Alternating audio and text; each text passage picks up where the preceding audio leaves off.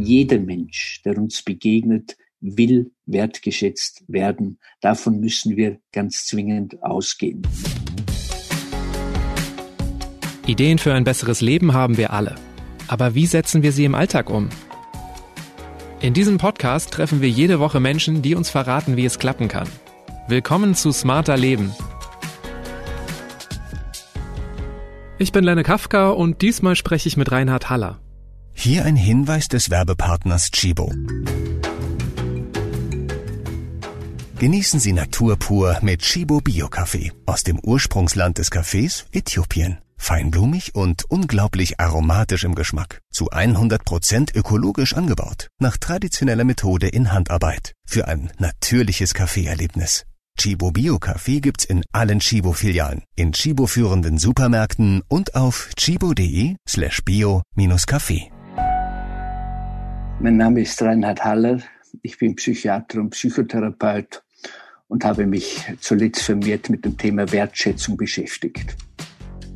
Diesen Montag war ich erst ein paar Minuten im Büro und hatte direkt gute Laune. Der Grund war ziemlich simpel.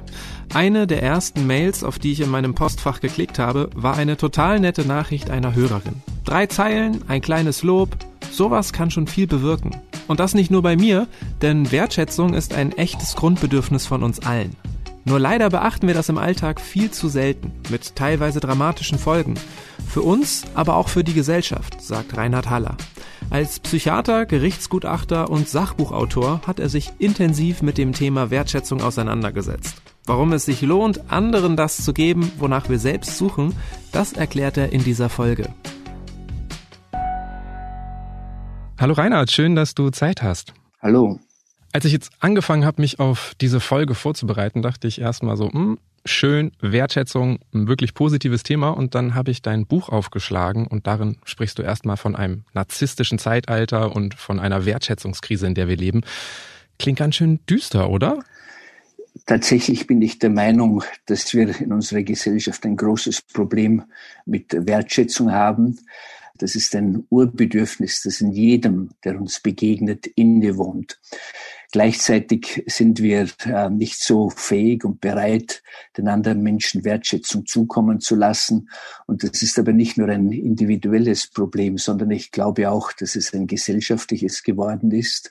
Wir leben in einer Art Wertschätzungskrise oder man könnte auch sagen Wertschätzungsblockade. Und ich meine, dass sich das auf die psychische Befindlichkeit und Gesundheit der Menschen nicht gut auswirkt. Aber wie sind wir in diese Krise hineingeraten? Woran machst du das fest? Seit wann leben wir in diesem Zeitalter, hast du ja auch geschrieben. Da gibt es sicher verschiedene Gründe dafür.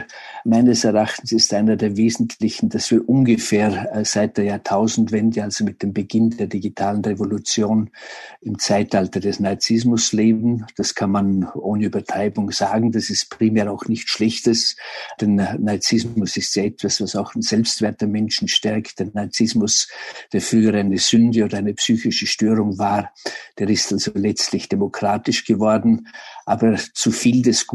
Das heißt, wir haben ein Übermaß davon und wenn jeder Mensch die gesamte Wertschätzung für sich selbst braucht, dann bleibt nichts mehr für den Mitmenschen übrig. Das ist eine einfache Rechnung.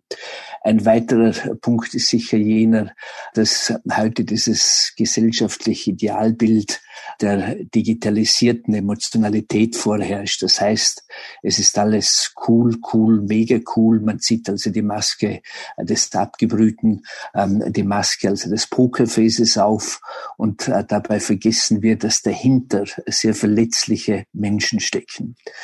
Dann glaube ich, dass diese Wertschätzungskrise auch damit zu tun hat, dass äh, wir Menschen heute doch im Arbeitsleben vermehrt das Gefühl haben, nur mehr ein Chip zu sein. Wenn der nicht funktioniert, dann kann er ausgetauscht werden.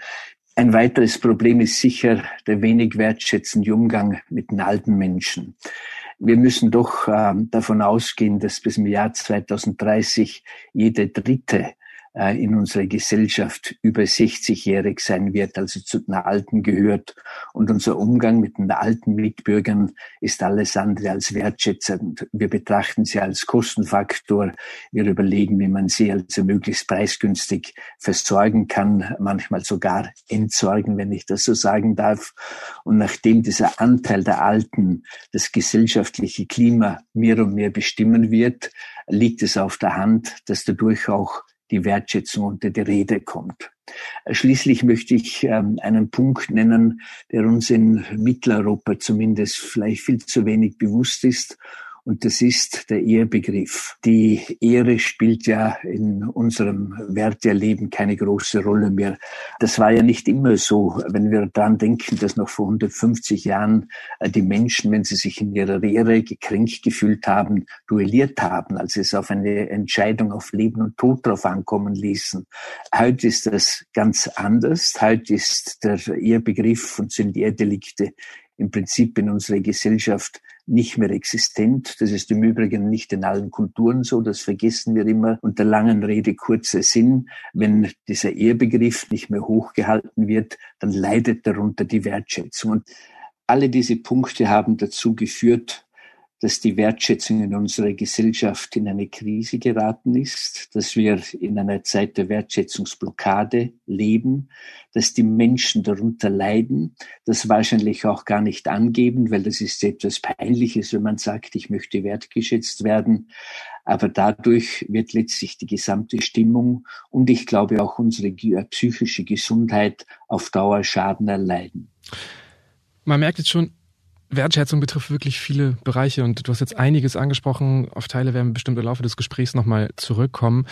Aber eigentlich ist es doch total merkwürdig. Du hast jetzt zum Beispiel die Digitalisierung als Problem angesprochen und die bietet uns ja auch Chancen. Also seit ich irgendwie so Messenger auf dem Smartphone habe, sage ich viel häufiger Leuten irgendwie, oh, war ein, war ein schönes Treffen mit dir. Ich hätte die früher nicht danach angerufen, hätte sich viel zu groß angefühlt. Und wenn du auch schon sagst, so wir alle Menschen brauchen Wertschätzung, Anerkennung, Lob. Warum sind wir dann nicht in der Lage, uns genauso zu verhalten? Warum achten wir nicht mehr auf die Wertschätzung? Ich bin keinesfalls ein technikfeindlicher Mensch und ich nütze natürlich auch die digitalen Medien nach allen Regeln der Kunst. Aber man muss doch dazu sagen, sie haben auch gewisse Nachteile. Und ein Problem scheint mir darin zu liegen, dass wir immer mehr an den Computer, an den Roboter delegiert haben und delegieren können. Bald wird das möglicherweise sogar mit der Intelligenz schon der Fall sein. Es wird uns aber nicht gelingen mit der Emotionalität, mit der Empathie. Und die ist natürlich ganz eng verbunden mit der Wertschätzung. Also da können wir noch so viele Smileys und Smiley-Variationen einführen. Es wird niemals möglich sein, dass wir beispielsweise auf digitalem Weg das Leuchten in den Augen einer Mutter, den verliebten Gesichtsausdruck von zwei jungen Menschen, die Trauer, die Wut, dass wir das letztlich äh, an, an ein Gerät übertragen können. Der Mensch hat aber ein Bedürfnis danach. Der Mensch will letztlich empathisch versorgt werden. Er will emotionale Resonanz bekommen. Und selbst der Astrophysiker Stephen Hawking, der im Prinzip, wenn man so will, ein kalter Physiker war, ein Wissenschaftler, der hat ja am Schluss seines Lebens immer gesagt, das Überleben der Menschheit wird davon abhängen, ob sie die Empathie retten kann. Also nicht nur, ob sie den Weltraum besiedeln wird und dergleichen, sondern ob sie dieses Empathische bewahren kann, weil das noch das einzig spezifische Menschliche sein wird. Und das denke ich, dass das bei allen Menschen eine enorm große Rolle spielt, gleichzeitig aber verdrängt wird aus den besagten Gründen. Es will ja niemand ähm, ein Weichei sein, es will niemand äh, jemand sein, der darauf angewiesen ist, dass er so etwas scheinbar Unwichtiges bekommt wie Wertschätzung. Also das prägt dann dadurch natürlich die gesellschaftliche Stimmung und die Wertschätzung kommt dadurch zu kurz. Also steckt hinter der Wertschätzungskrise quasi auch eine Empathiekrise, irgendwie ein fehlender Bezug zu den eigenen Gefühlen, vielleicht auch irgendwie das Problem, dass Weichheit nicht, nicht gern gesehen ist. Verstehe ich dich richtig? Das ist vollkommen richtig. Wir müssen davon ausgehen, dass jeder Mensch vom ersten Tag an dieses Gefühl hat, ich will geliebt werden, ich will gelobt werden, ich will letztlich wertgeschätzt werden. Lieben kann man nicht jeden Menschen und das ist ein Glück, wenn einem Liebe widerfährt. Vertrauen haben zu Menschen, das kann man in einem beschränkten Umfang. Wertschätzung kann man hingegen sehr viele und ähm, dieser Bereich, der kommt meines Erachtens äh, viel zu kurz, unter anderem auch deswegen, weil wir äh, nicht davon ausgehen, dass die Menschen nach wie vor danach streben. Und das ist überhaupt ein äh, gewisses Problem, meine ich, in der psychischen Gegebenheit und in der psychischen Verfassung der heutigen Gesellschaft, dass sie auf diese kleinen Dinge, auf diese scheinbar kleinen Dinge viel zu wenig achtet. Das Gegenstück der Wertschätzung, das ist die Kränkung. Das ist ebenfalls etwas Unscheinbares, etwas, was objektiv gesehen ein Nichts ist, ein Kinkerlitzchen, was aber subjektiv die Welt bedeuten kann. Für Kränkung gibt es nicht einmal eine wissenschaftliche Definition, geschweige denn eine medizinische Diagnose, ist aber trotzdem etwas, das unser Leben bestimmt, was alltäglich vorhanden ist, was in jedem Menschen vertreten ist. Man kann nicht, nicht gekränkt sein. Man kann im Übrigen auch nicht, nicht kränken. Und äh, genauso verhält es sich mit dem spiegelbildlichen Phänomen der Kränkung, der Wertschätzung. Das ist etwas Allgegenwärtiges. Das ist nicht ein großes Drama sozusagen, äh, sondern das sind diese vielen, vielen kleinen Dinge, die uns aber jeden Tag begleiten und die hier viel zu kurz kommen. Wenn sich die Kränkung nicht definieren lässt, lässt sich die Wertschätzung dann auch nicht definieren? Weil auch wenn wir jetzt drüber reden, da schwingt ja so viel mit. Lob, Anerkennung, Respekt, Liebe. Oder gibt's da eine Definition? Ist das nicht was total Subjektives? Eine wissenschaftliche Definition gibt es für beide Phänomene nicht. Es gibt zwar verschiedene Beschreibungen. Für Kränkung glaube ich, dass zutrifft, dass es eine anhaltende Erschütterung des Selbst und seiner Werte ist, also etwas, was ganz tief in das Ich hineingeht, was aber keine Explosion ist, sondern etwas Anhaltendes und unter Anführungszeichen nur eine Erschütterung. Bei der Wertschätzung meine ich, dass man es definieren könnte aus dem, was sich aus dem Wort Sinn schon ergibt. Es ist ein Wert und ein Schatz. Und wenn es richtig angewendet wird, wenn also die Werte, und zu diesen Werten gehört eben die Zuwendung, die Anerkennung dem Menschen zukommt, dann wird es tatsächlich zu einem Schatz und ist dann zusammengefasst in diesem schönen Wort der Wertschätzung. Was zeichnet denn für dich eine wertschätzende Person aus? Ich glaube, das Allerwichtigste ist, dass Wertschätzen nur kann, wer Selbstwert hat. Wertschätzen kann nur, wer selbst souverän ist. Dann ist er auch in der Lage, diese Wertschätzung an den Menschen weiterzugeben. Für mich sind also wertschätzende Menschen solche, die über eine hohe emotionale Kompetenz verfügen, auch über ein gewisses Maß an Gelassenheit und an Souveränität. Es sind also sehr starke Menschen. Bedeutet aber auch, dass wir uns alle sehr doll mit uns selber auseinandersetzen müssen, um aus dieser Wertschätzungskrise herauszukommen, oder?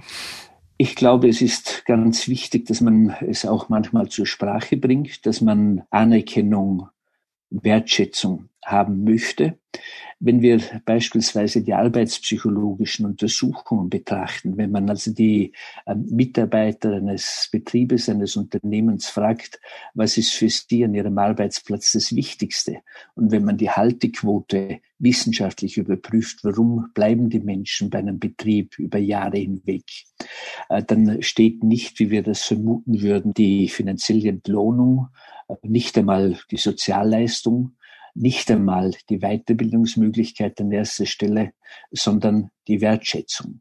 Das heißt, bekomme ich dort genügend Anerkennung, wird mir Verantwortung übertragen und zugemutet, bekomme ich positive Resonanz. Das kann durchaus auch Kritik sein. Auch Kritik kann, wenn sie nicht untergriffig ist, wenn sie nicht allzu persönlich ist, wenn sie sehr sachlich ist, sehr wertschätzend sein. Und das alles, denke ich mir, kommt zu kurz und dementsprechend, glaube ich, wäre es durchaus wichtig, dass man ähm, letztlich manchmal diese Wertschätzung auch einfordert, weil man sie braucht. Also das klingt einerseits total logisch, andererseits frage ich mich gleich, kann diese Wertschätzung dann noch echt oder ehrlich sein, wenn ich sie einfordere? Das ist eine ganz äh, wichtige Frage, nämlich wie lobt man, wertschätzt man richtig. Das ist ja gar nicht so einfach. Die Psychologie des Lobens, Lob ist die wichtigste Form der Wertschätzung und die sichtbarste und die greifbarste. Also diese Psychologie des Lobens ist etwas enorm Schwieriges, denn Lob kann natürlich inflationär sein. Also wenn man sich antrainieren lässt von irgendeinem Guru, dass man den ganzen Tag sagt, du bist der Größte, der Beste und yes, we can und alle diese Dinge, das hat natürlich keinen Wert, weil das ähm, äh, erkannt wird, dass das Massenware ist, die nicht ernst gemeint ist. Lob kann durchaus auch erpresserisch sein. Man kann jemanden krank loben, man kann jemanden zu Tode loben. Also wenn man beispielsweise sagt, ohne dich geht es nicht und du kannst es nur und du bist der Beste und wenn du nicht mitmachst, dann bricht das ganze Unternehmen zusammen, treibt man Menschen natürlich auf lange Sicht ins Burnout hinein. Also das heißt, das Lob muss man richtig dosieren und es ist auch wichtig, dass das Lob ähm, zwei Eigenschaften hat. Es muss individuell sein. Es darf also nicht über den Raster geschehen, sondern es muss etwas sein, was den Menschen in seiner Einzigartigkeit trifft. Und das Lob muss auch ein bisschen originell sein. Also es darf nicht etwas sein, von dem man das Gefühl hat, das kommt halt so heraus, das ist gar nicht so gemeint, das ist eine hohle Formel, sondern es muss letztlich eine gewisse Originalität sein, etwas, was immer wieder neu entsteht. Dann, glaube ich, kommt es bei Menschen wirklich an. Und wenn es dann noch gelingt, das Lob authentisch zu gestalten, also dass man das Gefühl hat, das ist wirklich etwas, was aus dem Herzen des Lobenden kommt, dann denke ich mir, entfaltet es seine größte Wirkkraft. Wenn du jetzt auch sagst, dass so eine wertschätzende Unternehmenskultur dafür sorgt, dass Angestellte motivierter sind, vielleicht besser arbeiten, welcher Führungsstil sorgt denn deiner Meinung nach für ein besonders wertschätzendes Klima? Worauf sollten Führungskräfte vielleicht auch achten? Ich glaube tatsächlich, dass das heute viel zu wenig beachtet wird, dass es nicht nur irgendwelche antrainierten Verhaltensregeln sind, dass es nicht nur irgendwelche logischen Abläufe innerhalb der Anordnungen sind, dass es nicht nur eine Präsentation nach außen äh, sein kann, sondern es muss tatsächlich darum gehen, dass man eine gewisse Wertschätzungssensibilität entwickelt. Also, dass man sich letztlich fragt, wie kann ich dem anderen Menschen entgegenbringen, was ich von ihm halte und dabei natürlich vor allem auf den positiven Bereich achtet. Wir wissen ja aus der Verhaltenstherapie, dass nur positive Verstärkung wirklich wirksam ist, während die negative ähm, am besten weggelassen werden sollte. Und es gibt ja so dieses Sprichwort, dass man sagt, nicht schimpfen ist Loben genug oder nichts zu sagen ist Loben genug. Das ist vollkommen falsch. Man müsste lerntheoretisch sagen, nichts sagen und nicht zu loben ist Tadel genug. Die Wertschätzung müssen wir aber in der richtigen Form aussprechen. Wir brauchen in unserer Gesellschaft mehr positive Empathie, das müssen wir auch trainieren und durch unsere Frage, wie wir mit Wertschätzung umgehen, besteht dazu eine einmalige Chance. Und natürlich bestehen Teams ja auch nicht nur aus Führungskräften. Also ich als Angestellter kann natürlich auch meinen Teil dazu beitragen und mich ja ähnlich verhalten. Ne? Da sagst du etwas ganz Wichtiges, nämlich diese Wertschätzungsdiskussion beziehungsweise der Wertschätzungsfluss. Der darf natürlich nicht nur von oben nach unten gehen, sondern auch von unten nach oben. Ich erlebe das so oft in der Beratung von Führungskräften, dass sie sagen, ich habe immer das Gefühl, niemand lobt mich, niemand sieht, was ich tue. Ich bekomme überhaupt keine Anerkennung. Ich bin tatsächlich auch in einer Wertschätzungskrise. Das ist im umgekehrten Fall im Übrigen auch mit dem Mobbing. Das ist ja die weitest verbreitete Form der Kränkung ist. Mobbing ist ja nichts anderes als systematisches Kränken. Und dieses Mobbing wird immer so betrachtet, als ob nur Untergebene gemobbt werden. Das Gegenteil ist der Fall. Es heißt in vielen Fällen auch, dass Führungskräfte sich gemobbt fühlen und ich auch denke, auch das beachten wir viel zu wenig. Auch im beruflichen Umfeld sind mir schon häufig Menschen begegnet, bei denen ich mir immer erstmal so den Respekt erarbeiten musste, so durch Leistung und was dann gut oder schlecht ist, haben die anderen Personen bewertet und für mich fühlt sich das dann aber immer gar nicht so wirklich nach echter Wertschätzung an, weil sie mich ja im Grunde nur dann annehmen, wenn ich ihre Erwartungen erfülle. Und dann frage ich mich halt irgendwie auch so, gehört zu echter Wertschätzung nicht auch sowas wie Offenheit, Toleranz, einfach, ja weiß nicht, vielleicht Gutes beim anderen erkennen, was vielleicht auch anders ist als bei mir selbst?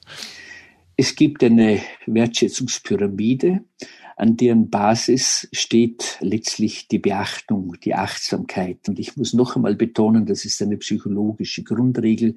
Jeder Mensch, der uns begegnet, will wertgeschätzt werden. Davon müssen wir ganz zwingend ausgehen. Etwas höher angesiedelt innerhalb dieser Wertschätzungspyramide ist dann die Toleranz. Das heißt, man muss es zulassen und ertragen, dass andere Menschen andere Werte haben. Deswegen muss ich ja meine eigenen nicht aufgeben. Aber ich muss anerkennen, dass äh, der Mitmensch zu anderen Schlüssen kommt und nach anderen Werten lebt, als das für mich das Richtige ist. Noch etwas höher angesiedelt ist dann die Anerkennung. Das heißt, hier haben wir es schon mit einer positiven Zuwendung zu tun. Respekt, Respekt, der noch nicht sehr emotional ist. Respekt habe ich auch vor einem, vor einem bösen Hund oder vor jemandem oder vor einem Polizisten, den ich deswegen noch lange nicht wertschätze und vielleicht nicht wertschätze und schon gar nicht liebe. Und erst dann kommt die Wertschätzung. Und das denke ich, dass wir in unserer Gesellschaft hier tatsächlich eine Krise haben, weil wir diesen emotionalen Bereich, auch dann, wenn wir Führungskräfte schulen, viel zu wenig bedenken und dass wir ähm, nicht mehr davon ausgehen, dass der Mensch äh, nicht auch eine große emotionale Seite hat und dass die emotionale Kompetenz für eine Führungskraft von besonderer Wichtigkeit wäre. Virtuelle Happy Hours an einem Freitag im Sommer um fünf Uhr, das klingt nicht wirklich happy. Geben Sie Ihren Mitarbeitern lieber das, was sie tatsächlich brauchen. Zum Beispiel Laptops mit Intel vPro im Evo-Design. Die haben lange Akkulaufzeiten, besonders reaktionsschnelle Leistung und integrierte Sicherheitsfeatures, damit der Arbeitstag für Ihr Team wirklich besser wird. Weitere Informationen finden Sie auf intel.de slash worksbest. In deinem Buch schilderst du immer wieder, wie wichtig es ist, dass die Wertschätzung im Mittelpunkt von zwischenmenschlicher Kommunikation steht, dass sich damit auch wirklich Probleme verhindern lassen, dass dann auch sowas wie Mobbing nicht passiert. Du schilderst teilweise auch echt extreme Gewalttaten, die mit mangelnder Wertschätzung zu tun haben. Die ist zum Beispiel auch ein Risikofaktor bei Amokläufern. Werde ich jetzt natürlich nicht gleich einen Attentäter, nur weil ich keine Anerkennung bekomme. Da gehört garantiert noch mehr dazu. Aber was sind zum Beispiel wirklich häufige und wahrscheinliche Folgen, wenn Menschen wirklich dauerhaft keine Wertschätzung erfahren? Egal jetzt ob im Job, im Privatleben, in der Familie. In einem Leben als Psychiater, auf das ich jetzt doch schon langsam zurückblicken muss, bin ich mehr und mehr zur Erkenntnis gekommen, dass es natürlich in meinen Bereichen der Psychiatrie auch die großen schicksalshaften Erkrankungen gibt. Schizophrenie, Alzheimer, Epilepsie, manisch-depressives Krankheitsgeschehen. Das ist tragisch genug. Das ist schicksalshaft, das kommt über den Menschen wie der Krebs oder wie ein Myokardinfarkt oder ein Hirnschlag. Und ähm, letztlich ist das ähm, etwas, was, wogegen wir im Prinzip nicht sehr viel machen können, das aber glücklicherweise die Menschen nicht in dieser großen Zahl trifft. Aber die vielen kleinen Dinge, die kleinen Stiche, die kleinen Kränkungen, die kleinen Beleidigungen, Lieblosigkeiten, Verletzungen, die machen letztlich von der Summe her betrachtet einen Großteil von psychischen Folgen aus. Ich denke, das bekannteste davon ist das Burnout. Burnout hat sehr häufig damit zu tun, dass man nicht wertgeschätzt wird. Und auch andere psychische Störungen können auf mangelnde Wertschätzung zurückgehen. Ich denke beispielsweise hier an die breite Palette der Suchtprobleme, der Suchterkrankungen. Fehlende Wertschätzung führt zu dieser Vielzahl von Partnern. Partnerschaftskrisen. In Deutschland werden über vierzig Prozent der Ehen geschieden. Und wenn man mit Menschen, die sich trennen wollen, spricht, kommen fast immer folgende Argumente. Also man sagt einmal zunächst vordergründig, wir haben uns auseinandergelebt, aber das ist sozusagen nur eine Etikette. Wenn man aber weiterfragt, dann heißt es zum einen fast immer, mein Partner verhält sich sehr narzisstisch. Und das Zweite, ich werde nicht mehr gelobt. Es ist alles selbstverständlich, was ich mache. Ich bekomme keine Anerkennung mehr, keine Wertschätzung. Und das führt dann eben dazu, dass wir in vielen Fällen äh, vor gescheiterten Partnerschaften, Eheverbindungen stehen.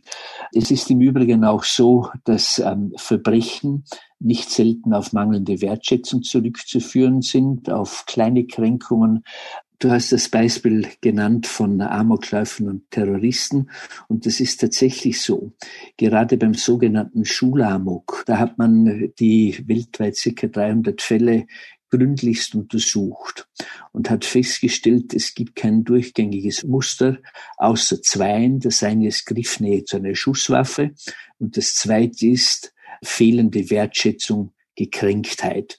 Und ein klassischer Fall bei einem der großen ähm, Amokläufe in äh, Deutschland, da hat der überlebende Täter als Motiv genannt: Wir haben vor sieben Jahren, er war damals zum Zeitpunkt der Tat achtzehn Jahre alt, wir haben vor sieben Jahren eine Klassenfahrt nach Rom gemacht und da wollte keiner mit mir ins Doppelzimmer. Er hat sich also nicht wertgeschätzt gefühlt und gleichzeitig äh, hat das Gefühl entwickelt, die anderen schon, die halten zusammen, denen geht es gut, mir nicht. Und so sind es diese vielen kleinen Dinge, dass jemand nicht auf die Geburtstagsparty eingeladen wird, dass er ungerechte Noten bekommt. Also diese vielen, vielen kleinen Stiche, die man nach außen hin gar nicht zeigt. Das muss ja verborgen werden hinter der Maske der Coolness. Aber innerlich lösen sie einen Prozess aus, der über längere Zeit dazu führen kann, dass es dann zu diesen schrecklichen Aktionen kommt. Vor nicht allzu langer Zeit habe ich einen jungen Mann begutachtet, einen siebzehnjährigen Lehrling, der an seine frühere Lehrstelle, er hat dort nach einem Jahr abgebrochen, zurückgefahren ist und ähm, seinen damaligen Chef erschossen hat. Und als Motiv hat er genannt, der hat mich während des Jahres, dass ich bei ihm war, kein einziges Mal gelobt. Nichts anderes, keine Sadismen, keine Bösartigkeiten, sondern schlichtweg, er hat mir die Wertschätzung vorenthalten. Und das musste er sozusagen mit seinem Tod büßen. Und das ist die ganze Kraft und die ganze Macht, die Kränkungen haben können, aber auch ähm, die vorenthaltene Wertschätzung entfaltet. Und ich glaube, es gibt in vielen Fällen auch keine größere Kränkung, als nicht wertgeschätzt zu werden. Also, das sind jetzt auf jeden Fall die, die extremsten Formen, die passieren können, um das ein bisschen einzufangen. Ähm, natürlich äußert sich das bei vielen Menschen nicht ganz so drastisch. Aber weil du jetzt auch die Paare angesprochen hast, wir haben jetzt so sehr viel über fehlendes Lob gesprochen. Ich finde ja auch immer, dass so ähm, sich anschweigen oder gar nicht mehr mit dem anderen sprechen ist, finde ich auch ja wie so eine ganz subtile Art der Kränkung, ne? Tatsächlich ist es so, dass äh, das Schweigen in diesem Zusammenhang von höchstem Interesse ist. Denn Schweigen ist gleichsam ein zweischneidiges Schwert. Schweigen kann natürlich auch seine positiven Eigenschaften haben, aber Schweigen ist auch sehr aggressiv. Einerseits werde ich durch Schweigen zum Ausdruck bringen, ich bin wahnsinnig getroffen, ich bin zutiefst gekränkt, es hat mir die Sprache verschlagen, ich bringe nicht mehr ein Wort heraus. Also man demonstriert damit, dass man keine Wertschätzung bekommen hat. Auf der anderen Seite ist Schweigen auch sehr offensiv. Das heißt, du bist mir kein Wort mehr wert, mit dir will ich nicht reden, du bist für mich gar nicht existent. Und wenn man sehr lange schweigt, und in Beziehungen wird sehr oft geschwiegen, also nicht gerade das dreißigjährige Schweigen, aber es ist doch so, dass etwa vierundsechzig Prozent der Partnerschaften darüber klagen, dass bei ihnen in einer unerträglichen Weise oft über lange Strecken geschwiegen wird. Was entsteht dann? Dann äh, wird die Fantasie aktiv und dann werden Kleinigkeiten ausgebaut zu riesengroßen Problemen, die man einfach entschärfen könnte, wenn man darüber spricht. Wenn das nicht geschieht, dann wuchern diese Dinge aus und können im Übrigen auch hinführen bis zu schweren Verbrechen, um das noch einmal, dieses Beispiel zu bringen. Wenn Sie also beispielsweise die großen Einzelterroristen, die also nicht in Gruppe handeln, dort haben wir eine ganz andere Psychologie. Das waren alles Menschen, die über lange Zeit geschwiegen haben oder schweigen mussten, die niemanden gehabt haben, der ähm, mit ihnen spricht. Und ähm, in dieser Situation des Angeschwiegenwerdens, des Schweigens geraten sie in eine Außenseiterposition, in eine Art Verbitterung, in der sie sich dann an der gesund, scheinbar gesunden Gesellschaft rächen wollen. Okay, halten wir doch einfach mal fest. Wertschätzung ist für uns alle wichtig. Wertschätzung ist wirklich in allen Lebensbereichen wichtig. Aber im Alltag bekommen wir das irgendwie nicht genug hin, darauf zu achten. Und deshalb beobachtest du eine Wertschätzungskrise. Ich bin mir ziemlich sicher, dass die meisten Menschen auf jeden Fall noch aufmerksamer, anerkennender mit ihrem Umfeld, aber auch, ja, eigentlich auch mit der Umwelt umgehen könnten. Das gilt garantiert auch für mich. Wie könnte ich jetzt daran arbeiten, eine wertschätzendere Person zu werden? Wie kommen wir ein Stück raus aus dieser Krise? Ich muss äh, zunächst sagen, dass ähm, bei dir durchklingend, dass ich jetzt vielleicht ein bisschen übertreibe, dass das schon richtig sein mag. Aber ich denke, Kränkung und Wertschätzung äh, sind in den letzten Jahren derartig kurz gekommen in unser aller Leben, in der Wissenschaft, in der Therapie, dass es durchaus nicht schadet, wenn man das Ganze jetzt ein bisschen einmal auch auf den Punkt bringt. Aber diese Beispiele, die ich gebracht habe, also die sind zwar natürlich seltene Vorkommnisse, das ist schon klar, aber sie sind alle wahr und bringen eben zum Ausdruck, worum es mir geht. Und das beantwortet auch schon deine Frage. Ich glaube, das Allerwichtigste ist, dass wir das Problem überhaupt einmal beachten. Denn wir neigen eben dazu, das zu verdrängen, äh, zu verharmlosen, nicht anzusprechen. Das ist doch nicht etwas für uns, für coole Männer und für uns abgebrühte Frauen. Das ist etwas vielleicht für alte Menschen oder das ist etwas für Menschen, die übersensibel sind, die hochsensibel sind. Und das ist eben nicht der Fall, sondern es ist etwas, was Teil von jedem von uns ist und ein ganz wichtiger Teil der psychischen Gesellschaft, wenn ich sie so nennen darf. Also wenn wir Wertschätzungssensibilität entwickeln und um mehr geht es mir im Prinzip eigentlich nicht, dann ist schon die halbe Schlacht gewonnen. Ich glaube, es wäre auch wichtig, dass wir eine gewisse Wertschätzungskompetenz entwickeln müssen. Die ist also nicht äh, mitgegeben den Menschen, äh, sondern das kann man durchaus auch äh, erlernen, indem man sich eben mehr dem emotionalen Ich zuwendet, also nicht nur dem kognitiven, das ja heute ziemlich perfekt geworden ist, äh, sondern diesem emotionalen Bereich. Und wenn es uns dann noch gelingen würde, die Wertschätzung so zu gestalten, dass sie diese Elemente Individualität, Originalität und Authentizität enthält, dann glaube ich, geht es uns im Umgang mit der Wertschätzung schon ein Stück besser. Und schließlich, denke ich, müssen wir immer uns an diesem Grundsatz orientieren. Wertschätzen kann nur, wer Selbstwert hat. Und Wertschätzung kommt in der Regel zurück, und zwar mit besseren Zinsen, als sie die Banken heute zahlen. Ich glaube übrigens nicht, dass du übertreibst. Ich glaube nur, dass wir ein paar sehr extreme Beispiele jetzt in der knappen halben Stunde ähm, hier angesprochen haben und dass es dann wieder sehr leicht ist, das von sich zu schieben, ähm, wenn man dann sagt, ja, das sind ja, das sind ja Psychopathen, das, das hat ja nichts mit mir zu tun. Und dann, das dann vielleicht auch gerade ja in so, so Umfeldern, in denen hohen, ja, weiß nicht, sehr viel Konkurrenzdruck besteht, in denen es um Härte geht, um ja vielleicht auch Coolness, ähm, dass man dann wieder genau das von sich schiebt und ähm, gar nicht so an sich ranlässt, wie wichtig Wertschätzung wirklich für jeden ist. Und deswegen frage ich mich dann auch schon so ein bisschen, ob das überhaupt jeder lernen kann, weil da muss man ja erstmal auf jeden Fall so ein bisschen auch sein eigenes Selbstbild hinterfragen, ne? Das ist genau das Problem. Wenn man also solche dramatischen Beispiele bringt, dann begibt sich jeder der Zuhörer in die Rolle des Zuschauers und sagt, na ja, das ist höchst interessant und das ist eine tolle Geschichte, aber das hat ja nichts mit meinem Leben zu tun. Aber ich bringe diese Beispiele, um eben die Kraft, die Psychodynamik, die hinter diesen scheinbar kleinen Dingen steht, richtig zum Ausdruck zu bringen. Aber der entscheidende Punkt ist tatsächlich der, den du genannt hast.